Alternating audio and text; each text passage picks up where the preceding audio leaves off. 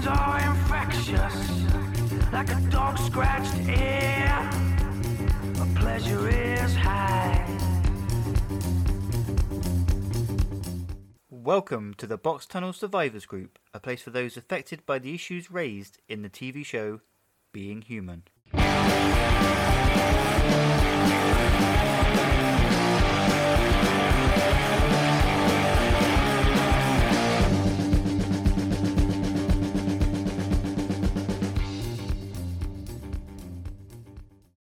Happy Pink Moon, everybody. Welcome back to the podcast. And I'm so glad that you could stop watching Tracy Beaker just for an hour of your life. Congratulations. Put those tissues away as we study the episode The Looking Glass. But before we get into that, I'll just do a bit of cast watch. Uh, Aidan Turner, who's been very busy in his play, has now been cast in a Disney Plus series called Rivals. It's a Jilly Cooper book. So I assume it's going to have lots of, I was about to say, naked humans and naked horses, but but by nature the horses will be naked anyway. Or perhaps they'll be clothed and the humans will be naked.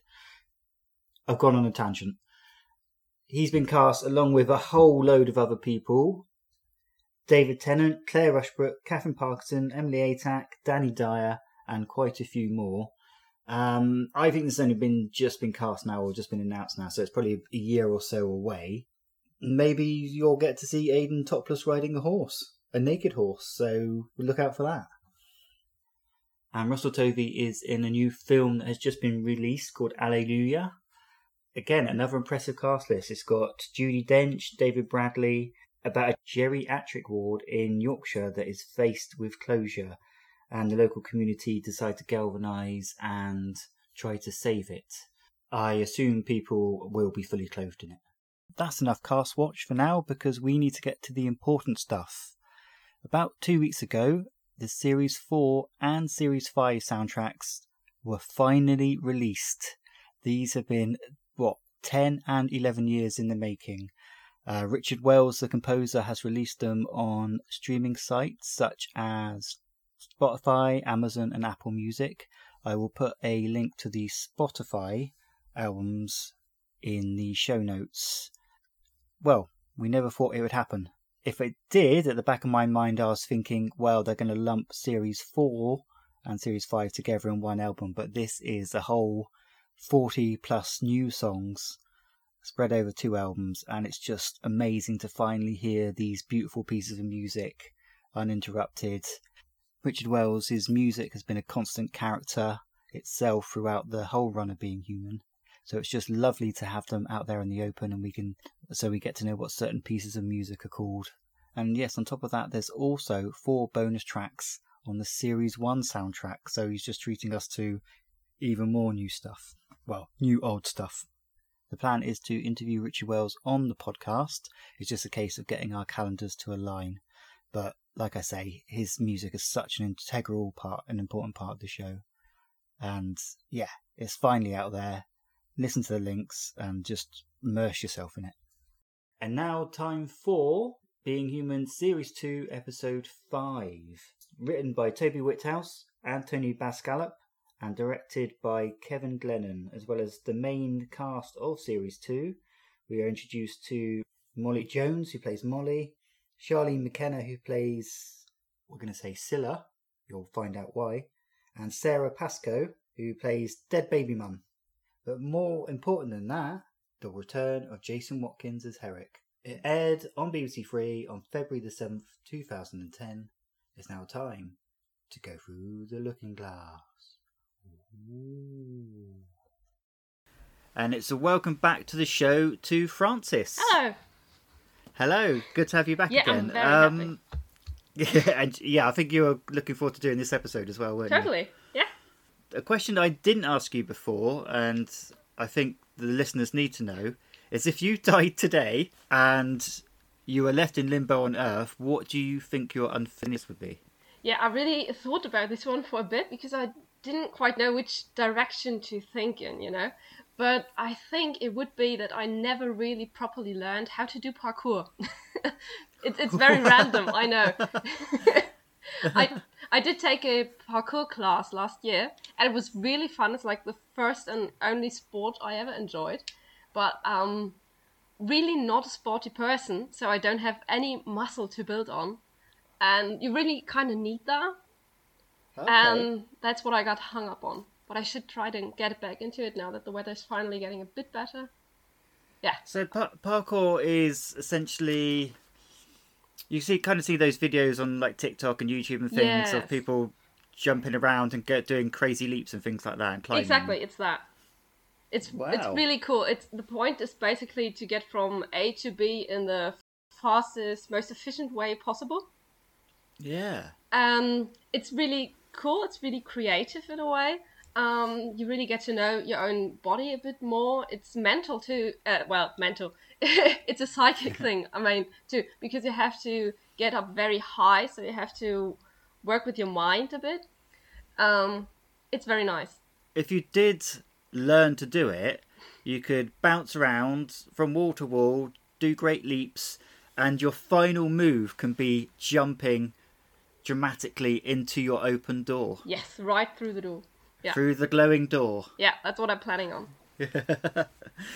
All right, uh, let's get on with The Looking Glass, which is Series 2, Episode 5. On this rewatch, is it as good as you remember, or uh, does it does it hold up to you? Because this is, I think, this is an episode that a lot of Being Human fans hold in in uh, high praise. I think. Well, it's quite fun because it's doing something different. We've never really seen Mitchell's past Yeah. um, like that. So it's really a necessary component I think we needed to get for him at some point. Yeah. And we finally got it, um, which is very fun. Um, did it hold up? I think it did. Yeah, it's always a bit different watching something while taking notes and thinking about it. Um, but yes, I really enjoyed it. I really found some parallels I didn't expect to the last episode I was on your podcast on, which was the one with Bernie in the first season. Um, there were some parallels in the like thematically, I thought that I hadn't expected.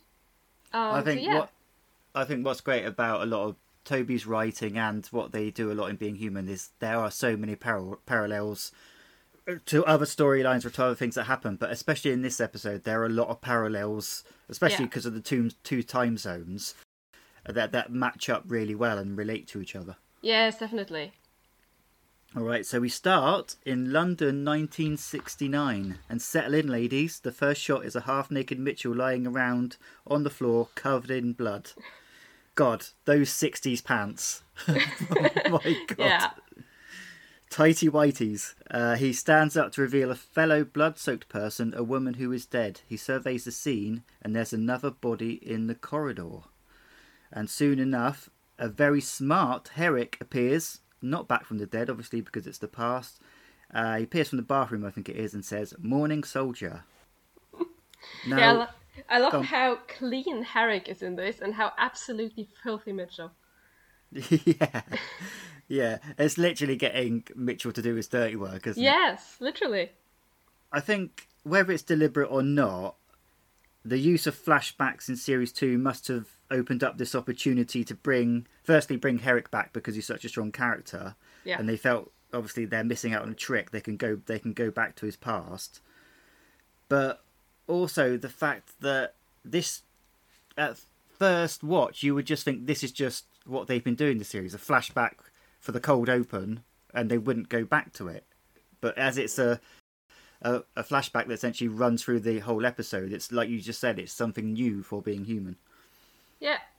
Okay, so Mitchell learns from Herrick where, that they are in London, and he insists that he has to tidy up because there's no one else to do it. Mitchell asks, "What? There's no vampires in London?" And Herrick replies, "Yeah, but the head guy and I, we don't. Um, I sort of killed his mum." As it happens occasionally. and Herrick goes on a quest to find the car, and Mitchell has left to clear up the human remains. Yeah. And I love the, this little montage, the fact that he drags the bodies together in the corridor and hoovers around them. Yeah, I, I love it. It's this dark being human humor they've got. yeah. Uh, Mitchell makes his leave and heads down the communal stairs, only to spy a police officer And as he walks back up the stairs, he spies a woman opening a door and barges in rather rudely by pushing her and covering her mouth. Uh, there's a knock on the door, and Mitchell becomes more agitated. Are you going to hurt me? The woman says. And Mitchell responds, Right now, I'd say it's about 50 50. Yeah. Yes. So she answers the door, and Mitchell looks through the spy hole. Very 60s. All coppers sound like this in the 60s, due to in TV terms. They've got this kind of like colloquial London accent. It's a murder hunt, madam. I suggest you stay inside if I were you. And he closes the door. She takes her necklace off. What happens now? And Mitchell says, "We wait." Now I wonder, like, obviously, the being human, the first two series were titled later, but Yeah. I know Herrick says the looking glass is a thing later. But there's a couple of moments where Mitchell is spying through glass onto things as well. So perhaps that it, it just made sense for it to be called that. Oh, you're right. I hadn't noticed that. But yeah. Yes, so and then we are back in the modern day, and Mitchell is led down again, but with more clothes on this time. And there's a load of bashing at the front door, and half asleep George opens it for the police officer to charge past, and they go straight up the stairs and straight into his bedroom. I don't know how they didn't like scan the house; they just knew where his bedroom was. Yeah, apparently. It's the library books, isn't it? Yeah, because that's the the most obvious thing. Yeah. yeah. yeah, they drag him into the from his bed and into the police car, and Annie calls for them to call his solicitor, as if Mitchell's going to have a solicitor. Yeah. Yeah, no, he doesn't. Maybe maybe the vampires have got like a, a solicitor for everybody. Like everybody that was under Herrick in a way. Maybe they've got one solicitor among them. Yeah, and I suppose Hal kind of did have a solicitor in Cutler. Yeah, like Cutler. Yeah. And then she says, "What's he done?" And f- sighing, George goes, "How far back do you want to go?" Yeah. Which kind of implies in the very beginning that it's about the 60s thing, doesn't it? Yeah, that's it. I mean, looking back at it, like you say, when you're, I've never made that connection before. But when you're like writing notes and taking it in, I think the intention was for you to think that he's finally being caught up for his actions in 1969. Yeah. The reveal on that isn't too far away. As he's ta- in the next scene, Mitchell is taken to the police station, and Officer Wilson is there. Wilson announces Douglas Drakefield arrested in 2005 for flashing. Kiddie porn on the hard drive. April 2006. Again, no conviction. November 2006, assault on a minor. He gets two years, serves 18 months, and they and then this afternoon we find him Parkside of primary school with a length of rope in his car. Um, so, so yeah, again, Mitchell looks through the spy hole to see the person in the cell. And this concerns me how? A quizzical Mitchell asks. I want this animal sent kicking and screaming to hell, and you're the man to do it. So get in there, vamp up, vamp out, whatever it is you do, and rip this ruck to shreds. It's just so cruel. yeah. I, I can never get over it. I always watch this episode and I kind of shriek back at how how awful he is. He's so fun to watch, though. He is, yes, but he's a bit fun to watch, like Herrick's fun to watch. He's also awful. Yeah, I just I think Wilson has a very muddled view of morality, doesn't he? Because Yeah. he's happy to condone murders when it's of use to him, but he arrests certain other people for murdering. He wants to crack down on the bad stuff that he disapproves of, but he's shot through with corruption. Yeah, but I think for me it's just the fact that he's trying to use Mitchell like that. That's Yeah. I don't know. Yeah, and I, I think there's like pa- there's parallels here between the interactions between Wilson and Mitchell in the modern day and Wilson, uh, sorry, Herrick and Mitchell in 1969. There's a good Yeah. lot of parallels going on. Oh yeah. This is also the first time I thought uh, it was like a callback to the Bernie episode because again it's about pedophiles. Yeah, I guess so. Yeah, yeah. Why is yeah? Mitchell kind kind of can't escape it, can he? yeah. Mitchell explains that he is going clean, but you're a vampire. Is that even possible? They chose a toothless fucker like you for their leader. Well, isn't that politics all over? I hate him. Uh, back at the pink house, George is seeking Annie's advice on the best literature for a child. Mitchell pops down, not keen on talking about the Midnight Stormtroopers, and there follows a cold exchange where Mitchell is a bit gripey about George and Sam. Uh, George flaunts out of the house, and Annie serves a disapproving look. I think this kind of thing, and also some things don't need to be explained because he only met Sam the last episode, Yeah. but to us, Mitchell and Annie don't know about her. And there's a moment later where George references a love interest from 40 years ago, but, but obviously he met the older Josie. Yeah. But you can then you can then go well. Obviously, they would have had a conversation about that off screen Probably. for for George to understand who she is. So yeah, I always I like assumed that. that. I think. yeah, I like the fact they're not, not just l- labouring the point and going, oh, you know, that, ha- have a pointless conversation where George has to say, oh, I've met someone called Sam and all that kind of stuff because it wouldn't serve the purpose, would it? No, that I, I always assumed that kind of just happens between the episodes. Yeah. Um. Uh, Mitchell stats, what? He's obviously still in love with Nina. This whole Sam thing is textbook rebound. He pops a letter for Annie on the table and leans in and saying, it's junk mail. I might be dead, but I'm still on the database. Yeah, that's probably how it would go for about a year or two after someone died. I think. I Uh, love how Mitchell doesn't tell anybody about why he went to the police. no, he just it- comes it- home like yeah. he just went to the shop. yeah. yeah, he's just like, yeah, whatever. Yeah. And they don't really question him on it, do they? No, but he's been doing this all season. I think they've just given up. Yeah. Yeah, I suppose they, because they are becoming more distant. They're Yeah. they they are they feel like they're losing the battle with Mitchell. Maybe. Yeah, I think so. Uh, George turns up at Sam's house to be greeted by her child Molly. His choice of magazines is ridiculed. Ponies, I'm seven, not three. And the second choice of makeup, why not put me on the game and be done with it? And George's face is a complete picture on that one. Yeah, he's really great with kids again. This reminds me, again, we're talking about parallels, whether this is intentional, of the Hetty scene in Series 5, where she wants some crayons to draw some ponies and Oh shit. Oh yeah, you're right. Yeah.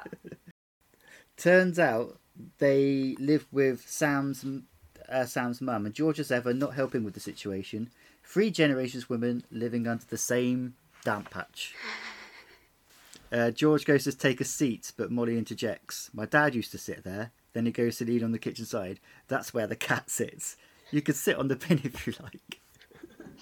Yeah, he's really. Uh, it kind of shows in in like a very literal way how there's not really space for him in this life. Yeah, yeah, yeah. It's a good point actually. I, I, I always find that line quite funny. Yeah. In the next scene, again, we have someone else spying through the other side, but it's not glass this time. It's a woman hollering at Annie to let her in. Yeah, you, big hair, Bambi eyes. And this causes Annie to come out with a catchphrase You can see me.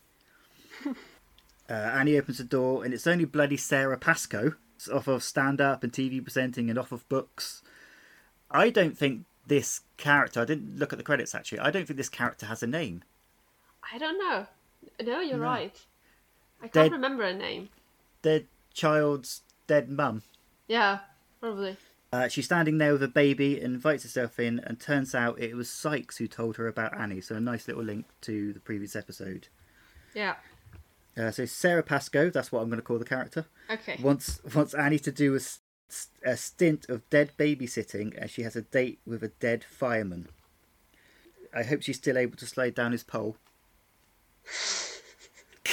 Yeah, let's let's cross our fingers for her. I'm not even sorry for that. uh, so Annie is literally left holding the baby, and at the funeral parlour, Campbell is back again, and he tells Mitchell that he's been dreaming about his ex.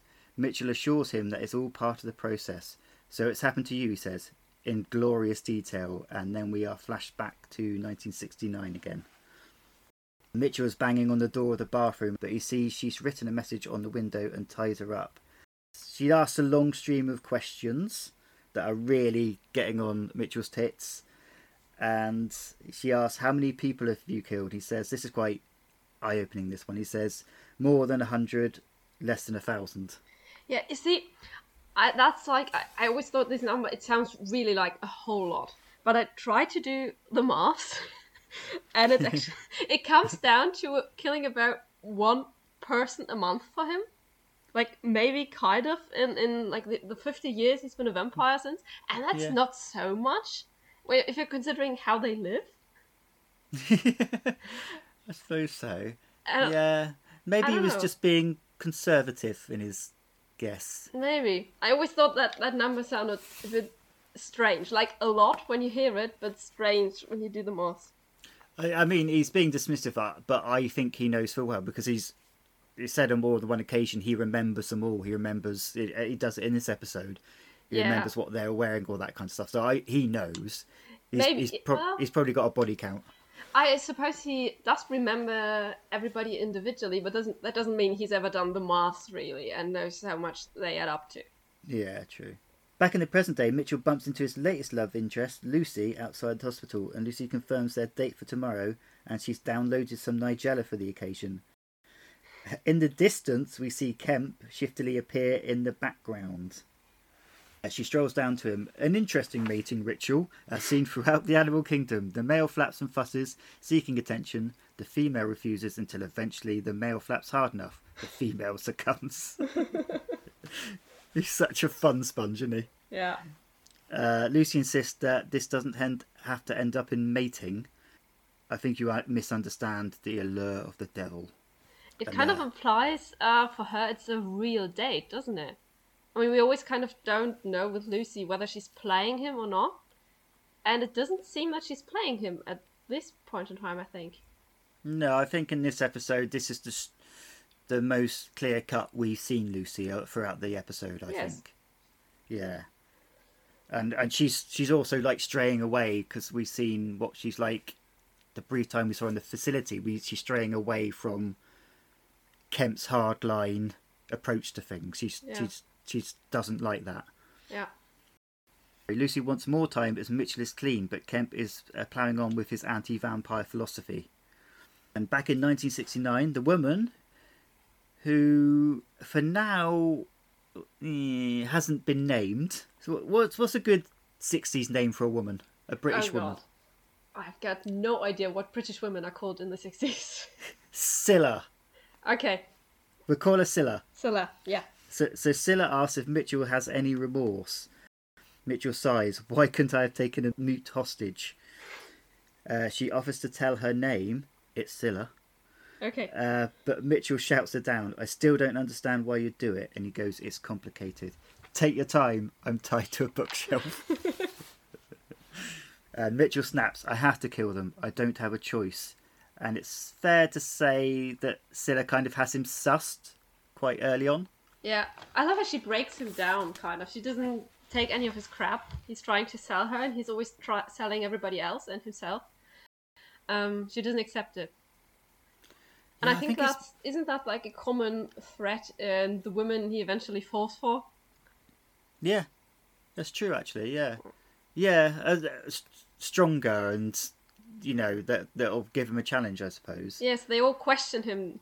I think Richard probably doesn't really know what to do with a woman that just um, takes him as he is because he. I I think to me this scene implies a lot of self hatred in a way. Yeah, that that's like in him and if a woman doesn't challenge him or question make him question himself then there's probably not much in it for him true. Yeah, and that's probably yeah. He, uh, she's picked up on that he's he's going through inner turmoil and he's panicking yeah and he doesn't he doesn't know quite what to do and that's Yeah. she's she's taken advantage of that. I think. yes Um, yeah. then he uh, gags her because it doesn't want to hear any more truths yeah. He's not good with truth. no So George is with Sam, ha- having just dropped Molly off at school, and Sam reveals that it's her mum's house, and she's skint. And the charmer, what a charmer George is. No matter how bad a prospect you think you may be, I am far crapper. this is the opposite of the mating ritual that Kemp was just describing. It's just like we're both bit shit, aren't we? Do you want to shag? kind of yeah although i don't think um, george and and uh, sam's um, points in life and problems are really comparable No, no. Uh, George returns to the pink house only to be confronted by a crying baby and an overwhelmed Annie. What is that? A baby, she replies. It's one of mine. How long have I been gone? Yeah, that's a fantastic quote. George actually settles Mr. Potato Face down by holding him. And he asks what his name is. Well, what are babies usually called? Brian? Brian to ask- choice for like uh, a typical baby name. I, I, I don't think I'd ever come up with Brian. Brian, no. Annie, I'm going to ask you a very serious question. I would like a very serious answer. Did you steal this baby out of a supermarket trolley? Well, how, where else would she have got it? I, I mean, I understand his reasoning. George gets a bit sentimental. He says, This was my old to do list a house, a wife, and a house full of children. I mean, that sounds like absolute fucking hell, if you ask me. A bit, but yeah. each their own. He says, Other people get to do that. We're not other people anymore. Yeah. What I find it very interesting about this is that in this scene he recognizes that this isn't uh, well, this isn't really the life he gets anymore. But at the same time, he's trying to build it with Sam and Molly, like this exact thing that It's- he doesn't think he can have. He's Yeah. trying to build. That's true. Yeah. That is. He's, he's at complete odds with his own brain, isn't he? Yeah, And like when Mitchell was snapping at George in this episode, saying "Absolutely fucking not, you're off your rocker," he's he's right, but George George wants it all. He wants he, he he at one stage goes, "I'm a monster. I can't have that. I need to hide myself away." And and the, in the next moment, he's going, "I'm going to move in with Sam yeah, and and her child." yeah. Uh, it's just all over the place, and it was it'll never work out. Totally. And I wouldn't say it doesn't work out because George can't have that anymore, um, but because he's just so at odds with himself. Nigella, sorry, Lucy is in the kitchen prepping for her date, but Kemp is watching on. And one of the few things I like about you is you don't call supper tea. There are many things I hate in this modern world secularism, showbiz news, but tea is barbaric. tea, Yeah. and this is probably one of the only times I agree with Kemp. Showbiz news and calling dinner tea. I don't think I have a strong opinion on the tea thing. All right, okay. So, what do you call your three meals in the day? Uh, Morning in, meal? in, in, in German? Yeah. no, no. Like, well, um, go on, go on in German then. okay. Um, Frühstück, Mittagessen und Abendbrot.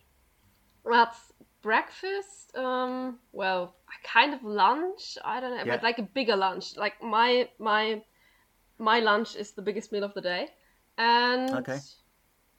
well, dinner. I suppose that's very American, isn't it?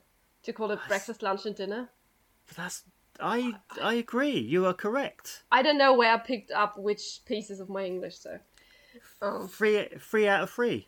Yeah. Well done. You've pa- you've passed the test. Some people call dinner tea, okay. and I I just don't understand that. Tea is a thing you drink. Yeah, with tea, I think that's something you eat at a drink eat at like um four in the afternoon, like with a piece of cake and have a tea. That's, That's what I associate with hearing is- having tea. That is very specific. Yeah. but we do have a meal that we can like in German we can slot in at this time of day. It's called Vesper. Okay. And it's like a optional fourth meal of the day. So it's like a, a little bonus treat. Kind of, yeah. It might be a very East German thing, I'm not sure. There you go. Yeah. We've learned something today, kids. okay, so he snaps out of this brief moment of lightheartedness and whips out a big old steak with a concerned looking face. Please be careful. There's an attraction there. It could make him volatile, unpredictable. I mean, yeah, it's clearly you that's got an attraction, mate. Yeah. Uh, Lucy insists that this is what makes him vulnerable. It's quite a strange move for her to invite him round to her house. Yeah, but in this episode she's starting to trust him. Hmm, I suppose. It just seems much more dangerous than in the public space, but then I suppose you've got to try and catch him off guard and Yeah, but I don't think it's. Um, she's trying to catch him off guard. Actually, I think she's actually having a date with him. It's not about um, what they're doing with Kemp at the moment. I think because she doesn't really want Kemp to interfere in her plans or anything. She just kind of just wants him out of the house so she can prepare for her date. I, I mean, I can't blame her. No, neither can I. But I think it's really a social call. yeah, I suppose. I mean, Kemp, I, he understands that Lucy fancies him, but uh, Lucy fan yeah, but he's he's still ploughing on, as I said, with the plan Yeah. to over, overall kill Mitchell, whereas she's like I say, s- stepping away from that. She doesn't want anything to do with that. Yeah. Okay, so back in the summer of '69, I got my first real six string. Bought it at the five and dime. Come on. Sorry, I was reading my notes right now. Played it until my fingers bled. It was the summer of '69. Ah, okay. Yeah, I, I, ah, so it's ringing some bell in my mind, but I don't know which one. I'm never, I'm never going to apologise for my shit jokes. I, no, no, no, don't. But I, I can't place it right now. Bryan Adams. Right? Yeah, yeah. I'm hearing it. Yeah. Yes, back in '69, Mitchell clearly never went to Scouts. She scarpers from his tie, How can that happen after 50 years of being a vampire? and she gets the attention of an approaching police officer. Once inside the flat, we see it's Herrick raiding the dressing up box. Yeah, he's probably just getting an idea for a future job opportunity. I had to get a uniform just to make it through the front door. What do you reckon, her? I could walk into Buckingham Palace like this. I like, like you just say, how they plant this as a almost a moment that gives Herrick the inspiration to subvert the system from within and then join the police and do what he does with the police. Yeah. Yeah, Scylla tries to do another runner, but Herrick grabs her by the hair and throws her to the floor. Still using your granny knot, Mitchell? How many times have I told you? Use a reef. Yeah, I think that's important information to learn. But I mean, us as viewers now know how to tie up people. It's very valuable. I'm not saying anything. I mean, like, theoretically. Theoretically. Yeah. Okay, theoretically. It's Mitchell's turn to get soppy about the baby. Uh, does it bother you, Annie asks, a very long lifetime without kids? And he goes, Does it bother you? And Annie gives a kind of knowing look, but changes the subject by doing the world's worst George impression. Yeah, you know, this scene made me really sad, kind of, that Mitchell never got to meet Eve. Because yeah, he'd been awesome with her. yeah, that's true, actually, yeah. Yeah, I think some of the baby. I mean, again, it's not. When this was being written, they're not planning Yeah, no. what happens in series four, but it it kind of plants the seeds for where Annie's story goes. Yeah, I think so too. There are real differences in how she acts with the baby now and how she does later with Eve, and I think a lot of how her um, it sets up how she deve- how she um, gets better in a way um, over time, and uh, her baby skills improve a lot. And Yeah. and then George offers Mitchell to make a night of it with a pizza and the real hustle, but he says he's got a date. George gets a bit tetchy because he's saying, "Oh, so Sam and I are rushing things." Is that what you were saying? And Mitchell goes, "Actually, no, I wasn't. But if you want that conversation, then yeah, I think you should slow down."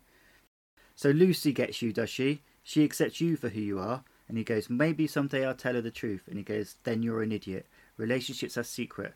No one can know every square inch of somebody else's soul. It doesn't mean they're doomed to fail. And Mitchell looks hurt by this and says, no, you're wrong.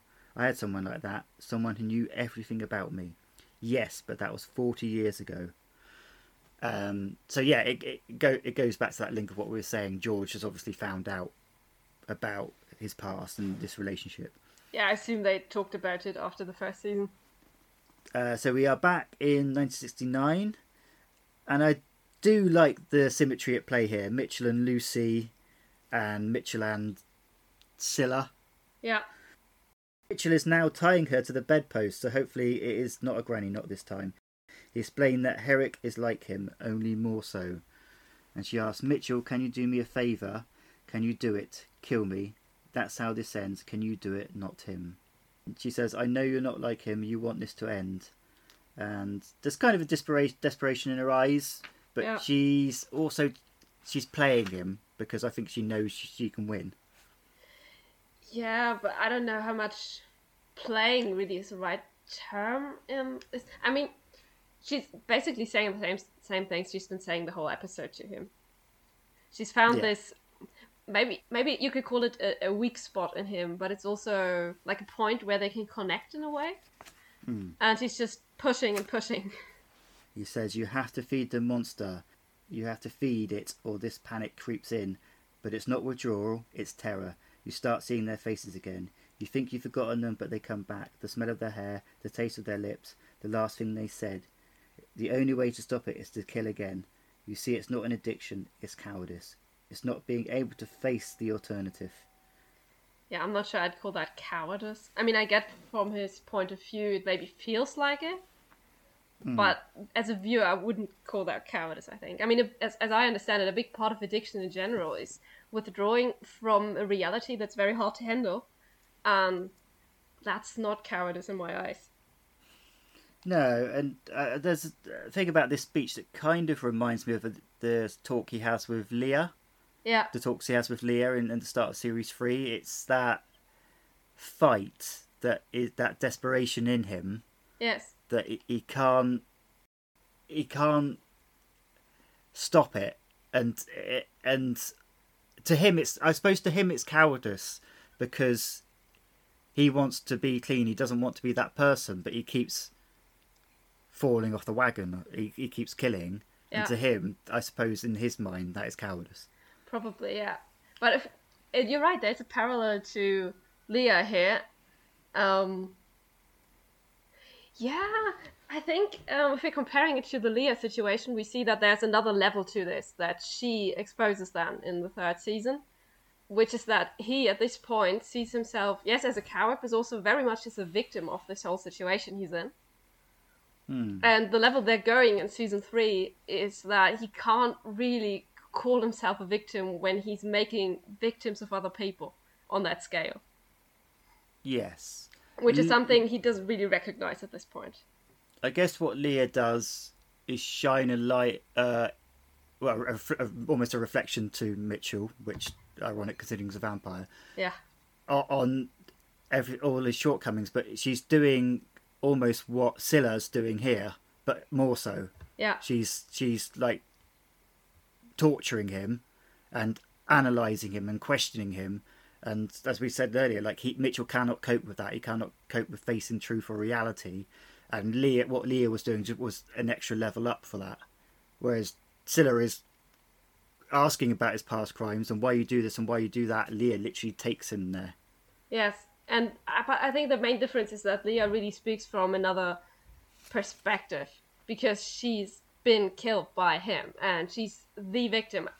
Scylla also kind of is in this episode, but it's not comparable to Leah. So Leah, in a way, gets to um, tell her abuser, the one that's killed her, what she really thinks of him and what she wants him to feel to maybe um, so she can move on in a way. And I think that's a very different nuance. Yeah, and I love the fact that you just called her Scylla. Yeah, yeah, it's coming very natural to me. Uh, Herrick gets his cuffs out, and his plan is to take Mitchell out the front.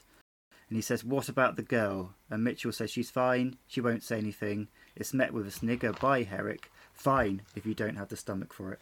Back at the school gate, George hands Mo- an ungrateful Molly her school lunch. This is where Sam kind of admits that she has feelings for George, but I'm still very much Team Nina. Oh, So I, I'm, I'm thinking you can understand why George is doing it, but it, it's such a contradiction as to what what we just said about he doesn't think he can have the normal life, and yet he's trying to achieve it. He's doing what he had with Nina even worse Yeah. because he didn't he didn't have a child with Nina. There wasn't a child about, and it's even more of a dangerous game that he, that he's playing now than he had with Nina. Yeah, I thought so too. It's kind of strange that after this um, situation with Nina, he moves on to do it worse in a way. Um, I, I think he just wants to kind of compartmentalize the wolf, as he's, uh, well, he's putting him literally in a cage, and that's what he's trying to do in his life as well. I think he's hmm. putting him in a cage and trying to use the rest of him, that is not the wolf, to have a perfectly normal life. Annie, meanwhile, is getting stressed by the crying of the child, and it turns out he is a fan of ghost stories. I think this Annie storyline is I know what they're trying to do with it, but I think it's probably the weakest of Annie's storylines that she has. Yeah, probably. I think the writers knew they where they wanted Annie to end up at the end of series two, but this felt like they didn't quite know what to do with her in the middle of the series. Like, what do we yeah. get her to do? It doesn't really have any anything to do with the rest of the series. It's just her establishing again that she kind of misses something about being alive.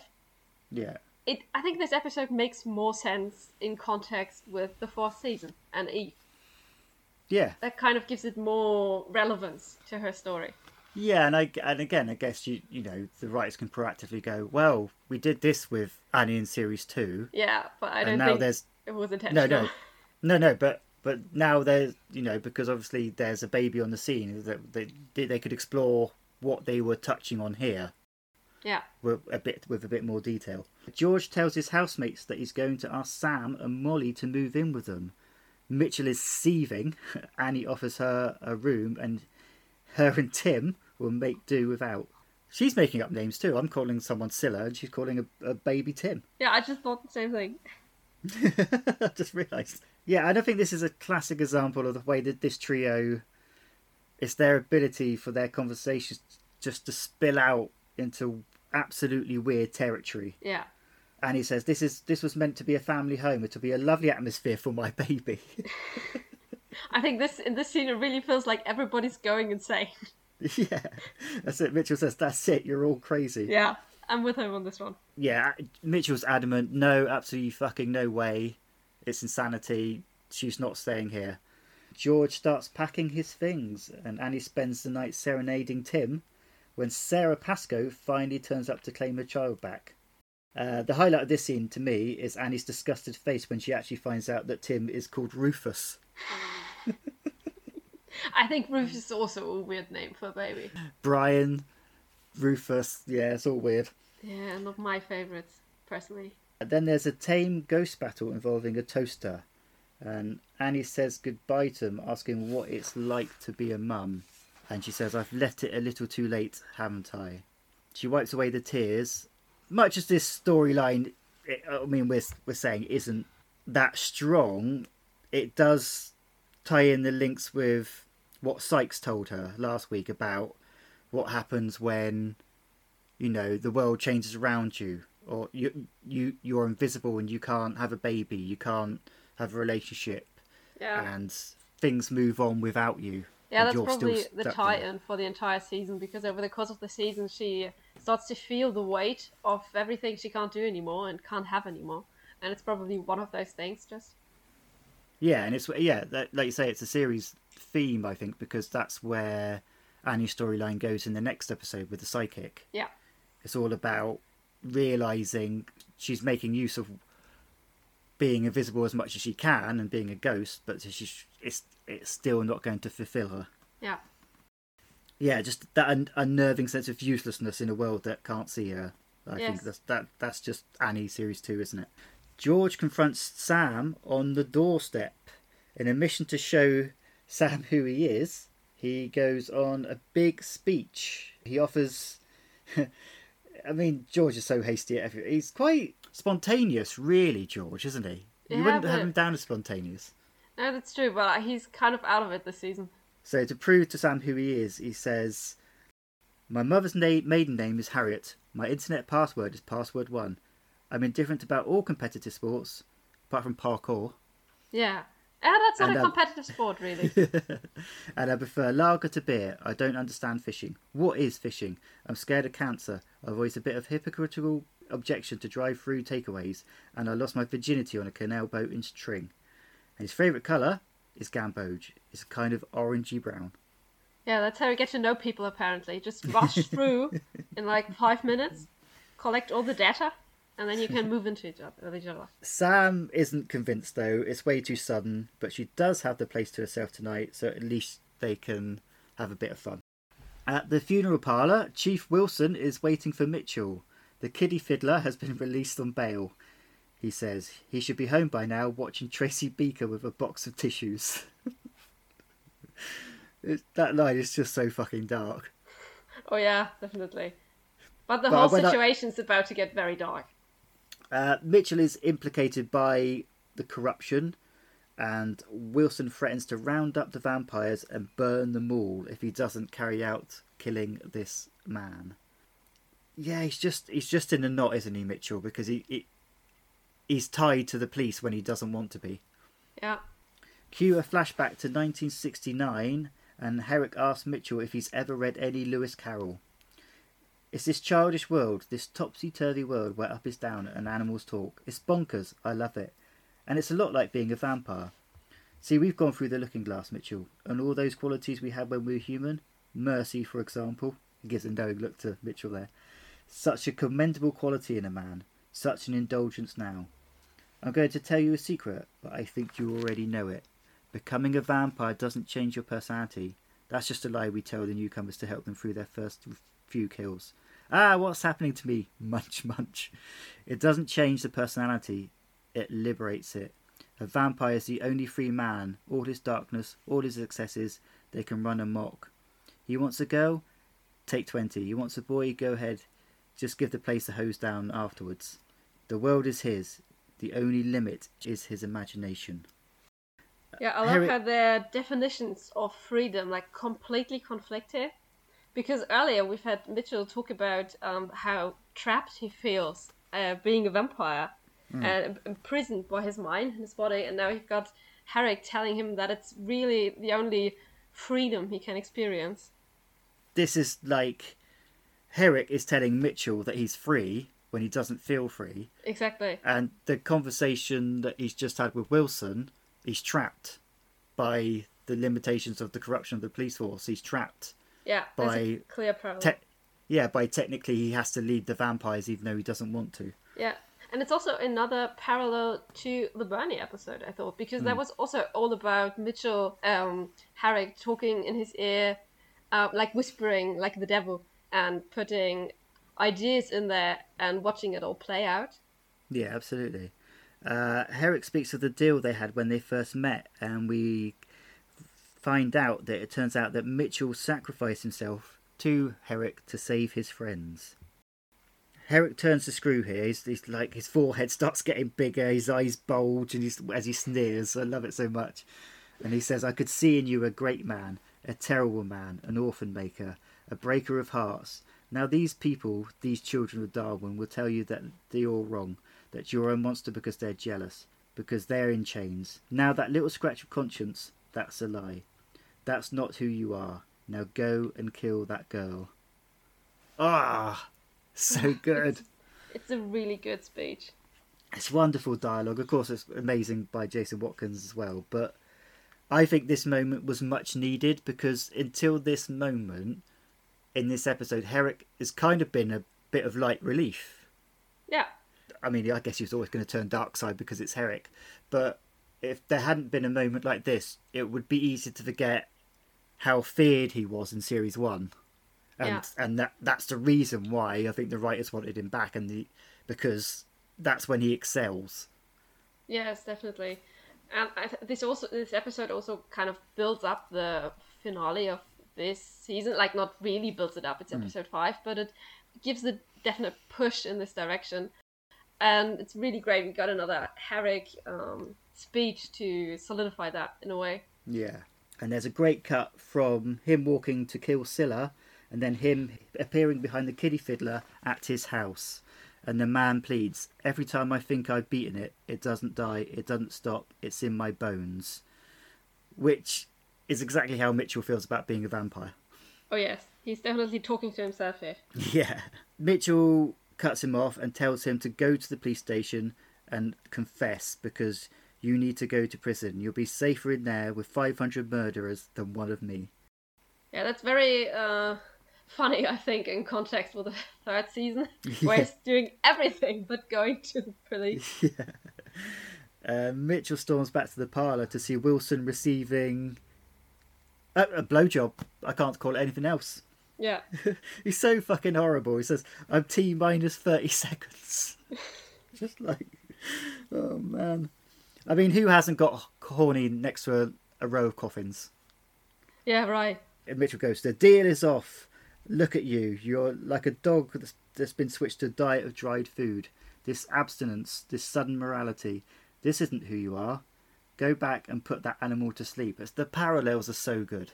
It's basically the same speech Eric just gave him. Yeah. Eric said, I think Eric said, no, go and kill the girl. And he just said, uh, go back and put that animal to sleep. It's the same thing. Yeah, it's complete carbon copy, but we're in totally different situations. Yeah. And Mitchell reacts differently. Yeah. Uh, Mitchell skulks away, looking defeated, but he soon locks the door and vamps up and out and rips Wilson's throat out. At the same time, we get a little bit of flashback while he walks into the room and threatens Scylla with his fangs. So, blood soaked Mitchell storms away and Herrick escorts him away from the house. I'm kind of gutted we didn't get to see a bit more of Wilson because he is such a vile bastard. Oh, yeah. I mean, if Mitchell has to kill someone, then it, it can be him. yeah. He turns up at Lucy's house, soaked in blood, and she demands the truth. What are you? And he reluctantly confesses, I'm a vampire. And he goes, You're not scared of me. And she goes, No, at least probably not as much as I should be. And Mitchell, And here we've got the Scylla yeah, parallels yeah. again. Mitchell does a little is- clock, doesn't he? He goes, What did you say? Yeah. This whole scene is so filled with parab- parallels to everything we've seen uh, with Scylla this episode. Yeah. It's such intricate writing, I think. It's Yeah. it's it's so well played and so well set up. You could also just view it and not and be entertained by it and not even think about those parallels. Yeah, you don't need those to get the episode, but it enhances it greatly. Yeah. Because Lucy basically does the same thing. She's forcing him to confront himself. She's forcing him to be honest. She doesn't accept what he's just telling her. She's not as scared as she probably should be. Yeah, exactly. Yeah, and it, and, and Mitchell then goes on to describe almost what I hope he's not called Kiddie Fiddler in the bloody credits. What what the Kiddie Fiddler said to Mitchell. He says, "This rage, this hunger is in my bones." He's so desperate. Lucy has the stake in her hand, but she decides not to. Yeah, I think it's a very well. Mitchell's really showing here his pattern. I think we we've seen it a couple of times over the seasons, but it really shows that he just n- kind of needs a woman to stay good for that that helps him and and keeps him grounded. And I get that from his point of view, but it's a very very unstable um, way of trying to stay clean. Yeah, and that's where he goes in series three. Yeah. Uh, And he's really trying to just put this um, responsibility for himself on somebody else. And Yeah. it's always his downfall. It's always the reason he goes when he does. Yeah, yeah, and- in terms of series three with Annie, it's, it's much more toxic as well because of Yeah, the connection they have and the history they have. yeah.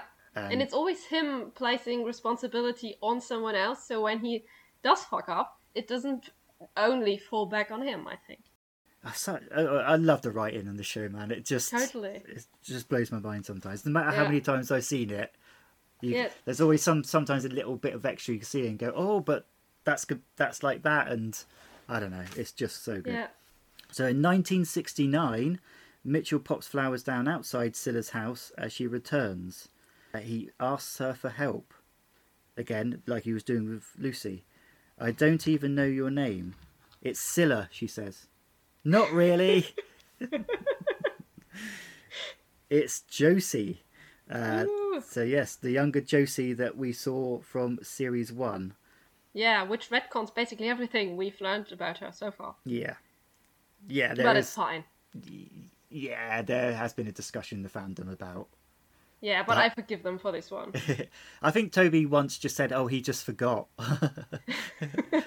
he just forgot that he did a scene where he's, he described when they first met. Wow. Um, but yeah, I think it's an excellent performance by Charlene McKenna. But Yeah. it's also great casting because she does look so much like a younger Yeah. version.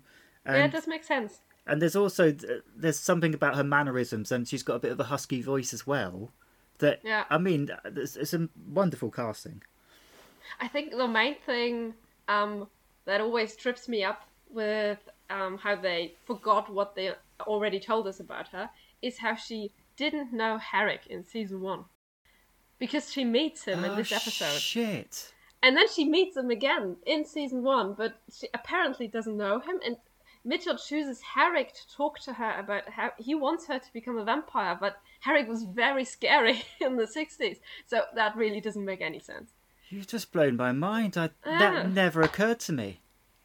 Yeah. I mean, Herrick's, Yeah, Herrick's recognisable. You go, oh, I met you before. Yeah, I think that's uh, to me personally uh, harder to forgive than j- just retconning the first meeting. They could have sat down and made up a fictional version of how they first met, so it doesn't have to be so cruel and horrible. But not how not knowing Herrick, uh, strange. That's it. I've had enough of being human now. I'm, to- I'm stopping the podcast. You've, you've ruined it. Sorry. oh, that's, nev- that's just never occurred to me. Of course she's met Herrick. Yeah. And, uh, yeah.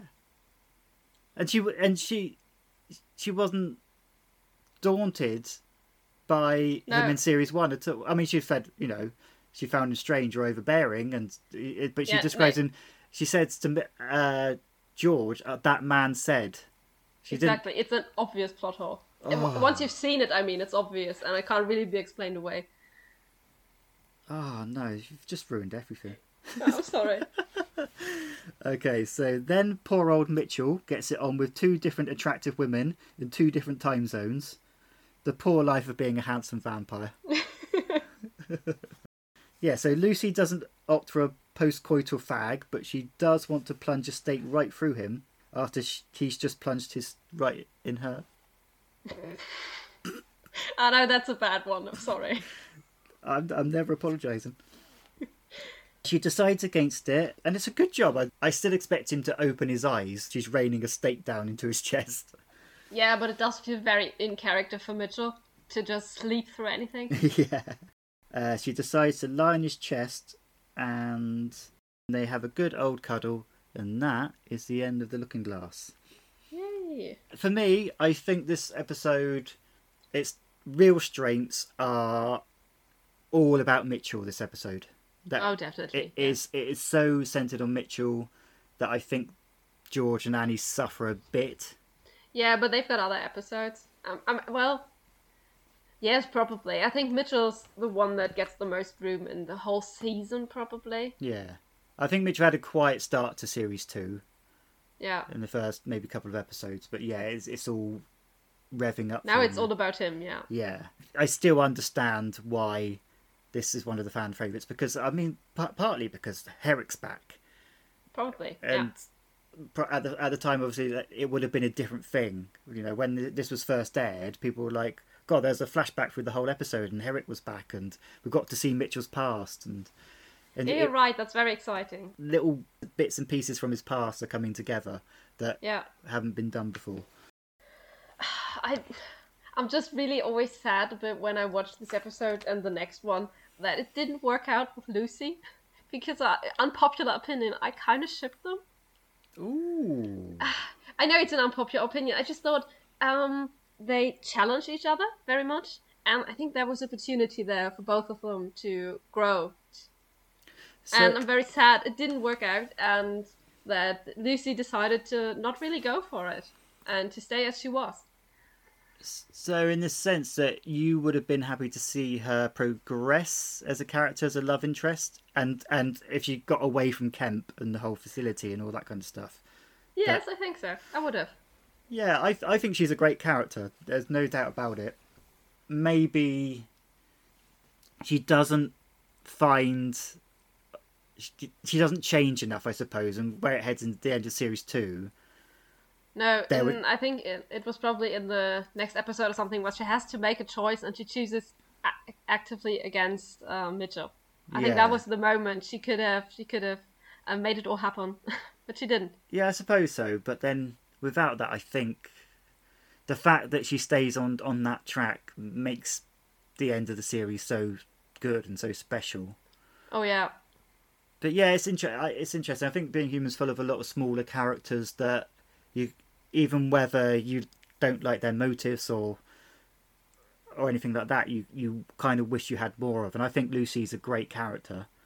yes, Um, yeah, that's interesting. I I just wondered how if if they obviously ended up as a couple together and she got away from Kemp or whatever, and how the story would evolve from there. But that's all these things, isn't it? Every that's the thing about all these parts making up something, and if you take one bit away, then something else will fall away. But you'll build some, you'll build something else somewhere else.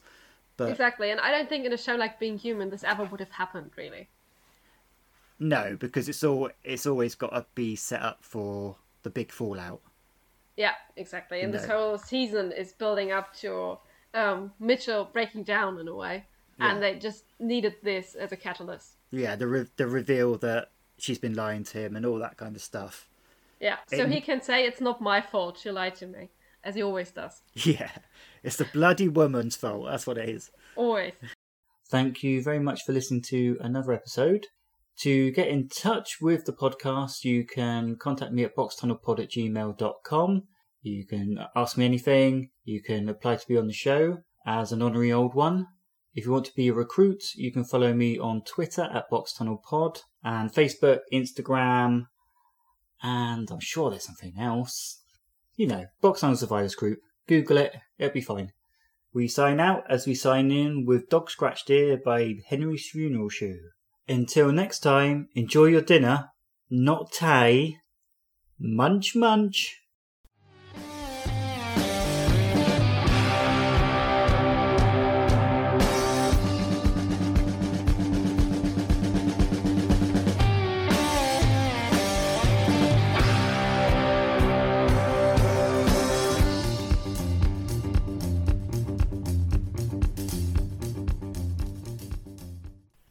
Was the Box Tunnel Podcast.